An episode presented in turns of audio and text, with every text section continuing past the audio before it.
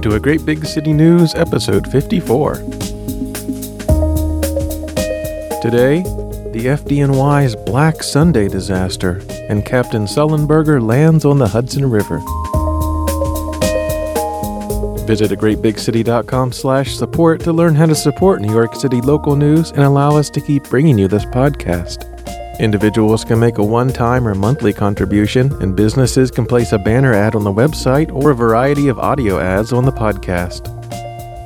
Visit greatbigcity.com slash advertising to see pricing and learn more. Hi, I'm Trace Gilton, founder of A Great Big City. This week marks the one year anniversary of A Great Big Cities podcast. I personally enjoyed podcasts and have wanted to create something for A Great Big City using audio for a long time, but one year ago, I basically just added the podcast to the website on a whim. It's been a fun journey producing the podcast and learning the ins and outs of recording and audio production, but I still feel like there's so much more that the podcast is capable of, and I look forward to growing the project even more in the year 2020. Looking back on the past year, I think my favorite episode was probably episode 48 The True Horrors of New York City where a mysterious poltergeist seemed to infiltrate the podcast for a special Halloween episode. It's hard to tell how people actually find the podcast, and you can email us and let us know if you'd like to help out in that area. But the most popular episode for the past year was episode 44, when I talked about Diana Nyad's swim around the entire Manhattan Island in 1975, and the deadly plane crash of Yankees pitcher Cory Lidle with his flight instructor when they tried to perform a turn over top the East River. And coincidentally, that was also the episode that was the nine year anniversary of A Great Big City. So it's good to see that it got a lot of attention. So, with A Great Big City approaching our 10th year, let's find out what happened this week in New York City history.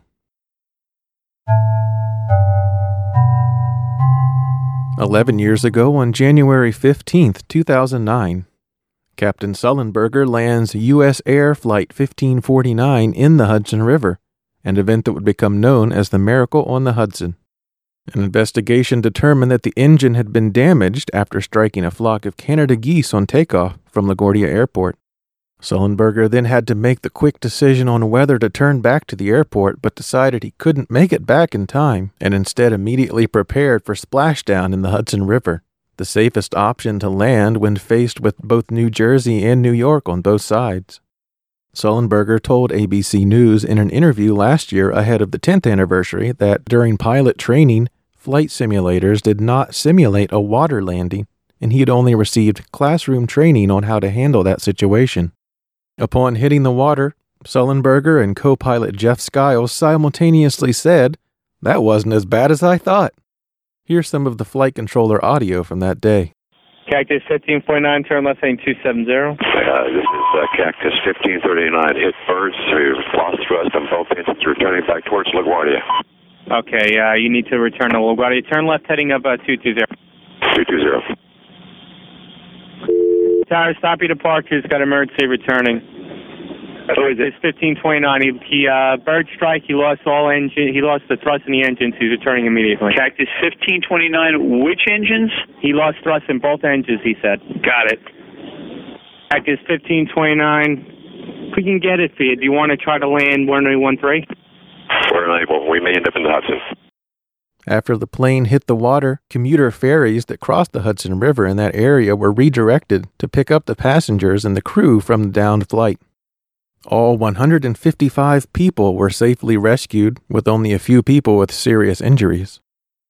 An official with the NTSB later described it as the most successful ditching in aviation history. And Captain Sullenberger and the crew of the plane would go on to receive numerous commendations and awards. And when Mayor Bloomberg presented Captain Sullenberger with a key to the city during a special ceremony, he also included a replacement copy of a library book that Captain Sullenberger had lost in his own luggage. The book was titled Just Culture Balancing Safety and Accountability, and the library ensured the captain that the late fees would be waived.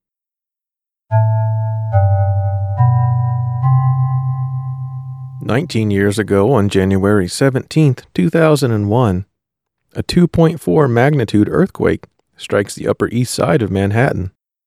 Although most of the earthquakes you'll find listed on the history pages at a great big city happened nearly a hundred years ago, this is one of the more modern earthquakes of measurable size that happened in the New York City region and also happened within the city itself. The earthquake was actually centered quite near Gracie Mansion, the mayor's residence, on the Upper East Side. And even though it measured as a light impact on the modified Mercalli intensity scale of, of, earthquake severity, residents on the Upper East Side and even across the river in Long Island City felt the shaking. Here's some audio from the New York One News Archive of interviews with eyewitnesses at the time. It was like boom, boom. That pretty much sums it up. The streets of Long Island City are calm now, but around 7:30 Wednesday morning there was a whole lot of shaking going on. Residents took a wild stab at what they thought the cause might be. I thought that maybe the boiler in my building blew up. Something, you know, maybe like a plane was crashing. It was so strong, so scary. I thought it was a dumpster passing by, really. I never knew it was an earthquake. Oh, it was a little earthquake, all right. 2.4 on the Richter scale. Notably, the earthquake struck seven years to the day after the massively destructive 6.7 magnitude Northridge earthquake in California that damaged 40,000 buildings in Los Angeles.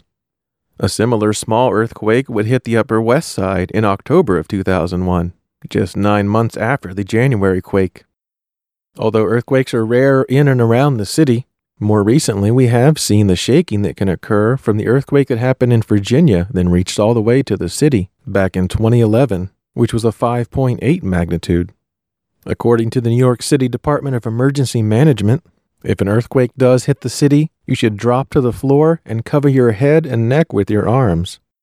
Take cover underneath a solid piece of furniture or next to an interior wall. Do not stand inside a doorway because you likely won't be able to remain standing in a more severe earthquake and it won't provide protection from falling or flying objects. When the shaking begins, hold on to something solid immediately, as losing your footing and falling over may cause a head injury that would be worse than being hit by debris. If you use a wheelchair, move to an interior corner of the room or under a doorway and lock the wheels of the chair. If you're outside, go to an open area away from trees, poles, and any buildings where debris may fall. If you're in bed or unable to move, you should cover yourself with padded objects like blankets and pillows to protect yourself from falling debris. After an earthquake, remain calm and be prepared for possible aftershocks.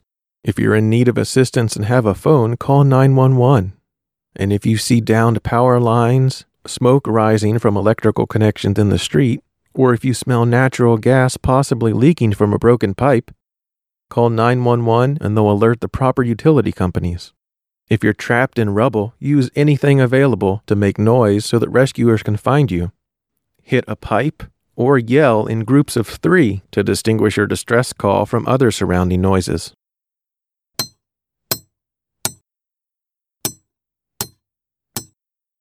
And once you're in a safe spot, start monitoring local media like radio, television, and, just like during the 2011 earthquake, a great big city will be there to provide updates. 63 years ago, on January 21, 1957, the Mad Bomber is arrested after planting at least 33 bombs across the city that injured 15 people. George Metesky attacked various public locations across the city for 16 years with small bombs, justifying his crimes as retribution for an injury he received while working for Con Ed in 1931. His bombs were particularly devious as they were small and planted in busy public areas like Grand Central, Penn Station, and Radio City Music Hall. About half of the bombs successfully exploded, and thankfully caused no deaths, but did injure many people, in addition to the terror caused by small bombs that could seemingly show up anywhere. Metesky was identified by a Con Ed clerk named Alice Kelly, who had been searching employee records for someone who matched the police profile, based on details revealed in the bomber's threatening letters. After his arrest, he was found incompetent to stand trial and was committed to a mental hospital until 1973 after which he was released and he returned to his home in Waterbury, Connecticut, where he died 20 years later at the age of 90. Fifty years ago, on January 22, 1970, The first, Boeing 747, enters commercial service on a route from JFK Airport to London Heathrow. Pan Am Airlines was one of the first to place orders for the new, larger aircraft and began their rollout with the christening of an airplane in Washington, D.C. by First Lady Pat Nixon. Planes were put on display at airports for a few days for the public to see, then the first flight took off for London, but not without a few glitches that modern travelers can relate to. Engine problems before takeoff caused a two hour delay after which all passengers had to transfer to another 747 that was brought in to complete the flight. After Pan Am filed for bankruptcy, a farewell party was held at JFK featuring the plane 32 years after it entered service. Here's some video from May 1992 from a News 12 report at the scene of the farewell party. And the history books. News 12's Carolyn Gusoff reports that the last 747 was fittingly also Pan Am's first. You'd think they were saying goodbye to an old friend, but for many that's exactly what this airplane is. It was the first commercial 747 to come off Boeing's assembly line, and it's Pan American Airlines' last 747 flight. That's why it's near and dear to so many. Everybody here put a lot of sweat into this airplane, and to come to an end like this, it's hard, very hard. This is what it was all about, getting it into the air and keeping it going and making a name for Pan American and taking people wherever they wanted to go and the safety factor involved. And this airplane seen better days, and so did the company. And now this is the end. And, you know, it's, it's just like breaking up a marriage after 50 years. It's not an easy thing to let go of. Former Pan Am workers and the few who still work for the bankrupt airline came to bid farewell to not only their first 747, but also an era. It was an era that began in 1970 when Pan Am's legendary founder, Juan Trippe, gave Boeing its first contract for 747s. Pan Am employees will tell you that was the beginning of truly modern aviation. Between him Fifteen years ago, on January 23, 2005, the FDNY suffers Black Sunday when three firefighters are killed and four are injured in two separate fires. It was the deadliest day for the FDNY since the September 11th attacks.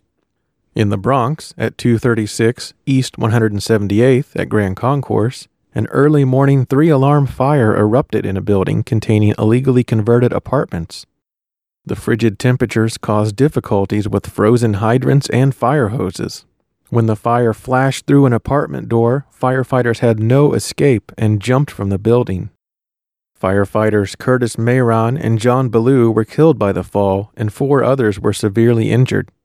The firefighters' deaths renewed interest in a safety device that had been designed for those exact evacuation procedures but had been discontinued by the FDNY in the year 2000.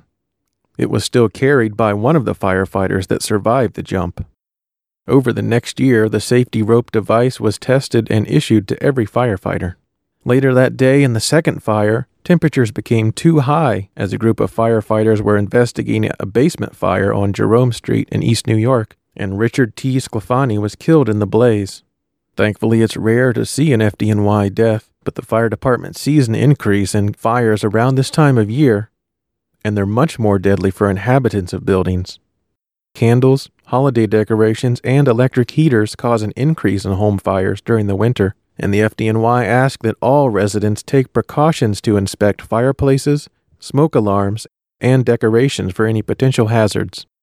Unfortunately, the past week has seen a spate of deadly fires, with three occurring during just 30 minutes across the city. Although two of those fires are currently under investigation as possibly suspicious, a variety of sources may ignite a fire, including electrical problems both within the walls and electrical sockets, electrical devices that malfunction, or even the extension cords that may fray in the middle and catch nearby fabric on fire. And 105 years ago, on January 25, 1915, Alexander Graham Bell places the first transcontinental long distance telephone call from New York to San Francisco. While long distance lines had been installed between cities since the late 1800s, this was the first coast to coast call made possible by 4,750 miles of connected telephone wire.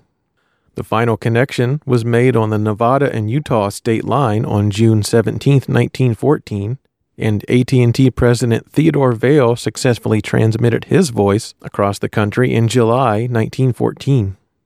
To reveal the new accomplishment, Bell performed a phone call 6 months later from the 15th floor of the telephone building at 15 Dey Street in Lower Manhattan all the way to San Francisco where the Panama Pacific International Exposition was taking place.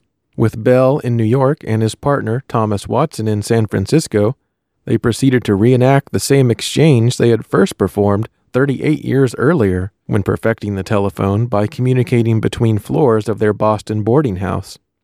Except this time, when Bell called out with his famous phrase for Watson to come here, Watson joked that it would take a week for him to arrive, the signal was a single line open loop between New York, Washington, D.C., Jekyll Island in Georgia, and Boston, allowing many participants during the call, including President Woodrow Wilson from Washington, D.C., and AT&T President Theodore Vail from Jekyll Island, Georgia, where he was recovering from a leg injury.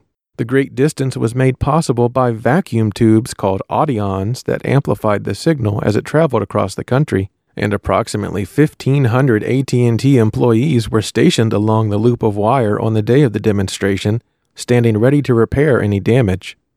After the debut, AT&T offered the transcontinental telephone line for business use, charging $20.70 for the first 3 minutes, equivalent to about $515 today, since the one nationwide phone line could only carry one call at a time. A quick look through some of the great big city history. Two years ago, Governor Cuomo had pledged that the state would fund the reopening of the Statue of Liberty during a federal government shutdown, which would otherwise have closed the island to visitors. Signs were posted at Battery Park that said the ferries would still carry passengers near the Statue of Liberty, but no one would have been allowed to enter the actual island park. The island would be reopened by January 22, 2018, at a price of $65,000 per day. The New York government had made a similar agreement in 2013 during a 16 day federal shutdown, and the state government would go on to fund the statue's opening during the second government shutdown of 2018, from December 2018 to January 2019, the longest government shutdown in U.S. history. And one year ago, we covered a Quinnipiac poll of New Yorkers that said 65% supported legalizing small amounts of marijuana, but that 70% also responded that they wouldn't try it even if it was legal. Both New York and New Jersey have attempted to move forward with marijuana legalization bills, but still remains illegal for recreational use in both states. A Great Big City has been running a 24 hour news feed since 2010, but the AGBC News podcast is just getting started and we need your support. The Great Big City is built on a dedication to explaining what is happening and how it fits into the larger history of New York, which means thoroughly researching every topic and avoiding clickbait headlines to provide a straightforward, honest, and factual explanation of the news. Individuals can make a monthly or one-time contribution at a greatbigcity.com slash support and local businesses can have a lasting impact by supporting local news while promoting products or services directly to interested customers listening to this podcast. Visit greatbigcity.com slash advertising to learn more.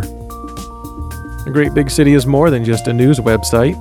Every evening, just before sundown, a Great Big City checks the Empire State Building's lighting schedule and sends out a notification if the tower's lighting will be lit in special colors for a holiday or a celebration. Follow a Great Big City on social media to receive the alerts. Park of the Day Church Triangle at Castle Hill Avenue, Watson Avenue, and the Cross Bronx Expressway in the Bronx.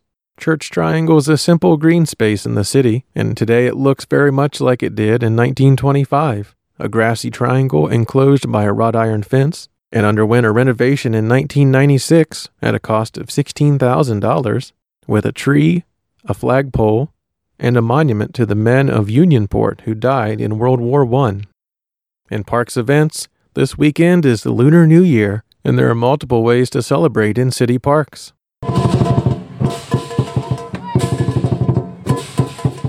In downtown Manhattan at Sarah D. Roosevelt Park will be the Lunar New Year firecracker ceremony and cultural festival. There'll be singing, dancing, confetti cannons, and firecrackers in celebration of the new year. The main location will be the basketball court in Sarah D. Roosevelt Park at Grand Street on Saturday, January 25th. Also on Saturday, a Lunar New Year celebration in Staten Island at the Snug Harbor Cultural Center. Celebrate the new year with storytelling, crafts for kids, and a parade in the New York Chinese Scholars Garden, where you can hear cymbals, drums, and firecrackers to scare off evil spirits in the new year. There will also be a selection of traditional foods like dumplings, spring rolls, and chrysanthemum tea. The event costs $10 for adults $7 for children, and children under 3 are admitted for free. That's Saturday, January 25th, beginning at 11 a.m. at the Snug Harbor Cultural Center. Visit snug-harbor.org for more information. Now let's see where our robot friend will be celebrating this week on the concert calendar. Here's the AGBC concert calendar for the upcoming week. China Crisis is playing the Iridium on Thursday, January 23rd. Pan American and Benoit Pioulard are playing Public Records on Friday, January 24th. Hannah Cohen, Renata Zeiguer, and Uni Ika are playing the Sultan Room at the Turks Inn on Friday, January 24th. Two Dreamers, Ryan De Robertis, DVI, Exit Post, and May She Smile are playing 1 elsewhere on Saturday, January 25th. Laundry Day is playing the Bowery Ballroom on Saturday, January 25th. Teddy Swims is playing the Mercury Lounge on Saturday, January 25th at 7 p.m. Matt Carney is playing New York Society for Ethical Culture on Saturday, January 25th at 7 p.m. Billy Joel is playing Madison Square Garden on Saturday, January 25th at 8 p.m. Goose is playing Music Hall of Williamsburg on Saturday, January 25th at 9 p.m. Lauren Elena is playing the Bowery Ballroom on Monday, January 27th at 8 p.m. Fora is playing the Bowery Ballroom on Tuesday, January 28th at 7 p.m. Bob Mould is playing Iridium Jazz Club on Wednesday, January 29th. Frances Quinlan is playing Selina Chelsea on Wednesday, January 29th. Peel Dream Magazine, Patty, and Very Nice Massage are playing Baby's All Right on Wednesday, January 29th. Ali Gatie is playing Bowery Ballroom on Wednesday, January 29th at 7 p.m. The Wood Brothers and Cat Wright are playing Webster Hall on Thursday, January 30th at 7 p.m. And Nada Surf is playing Music Hall of Williamsburg on Friday, January 31st. Thanks for listening. Find more fun things to do at a greatbigcity.com slash events.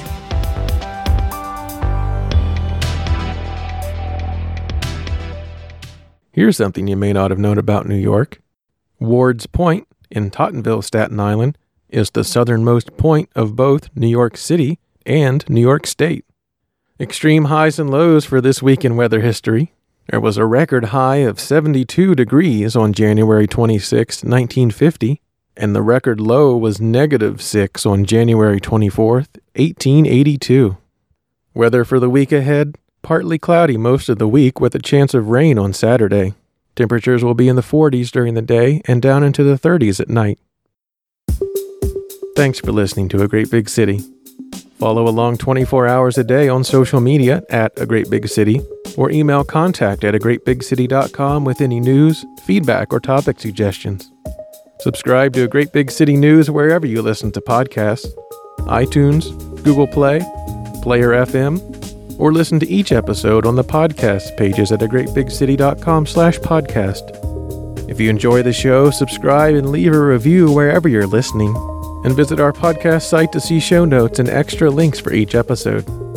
Our intro and outro music is Start the Day by Lee Rosevere, and the concert calendar music is from jukedeck.com. Thanks for being part of a great big city.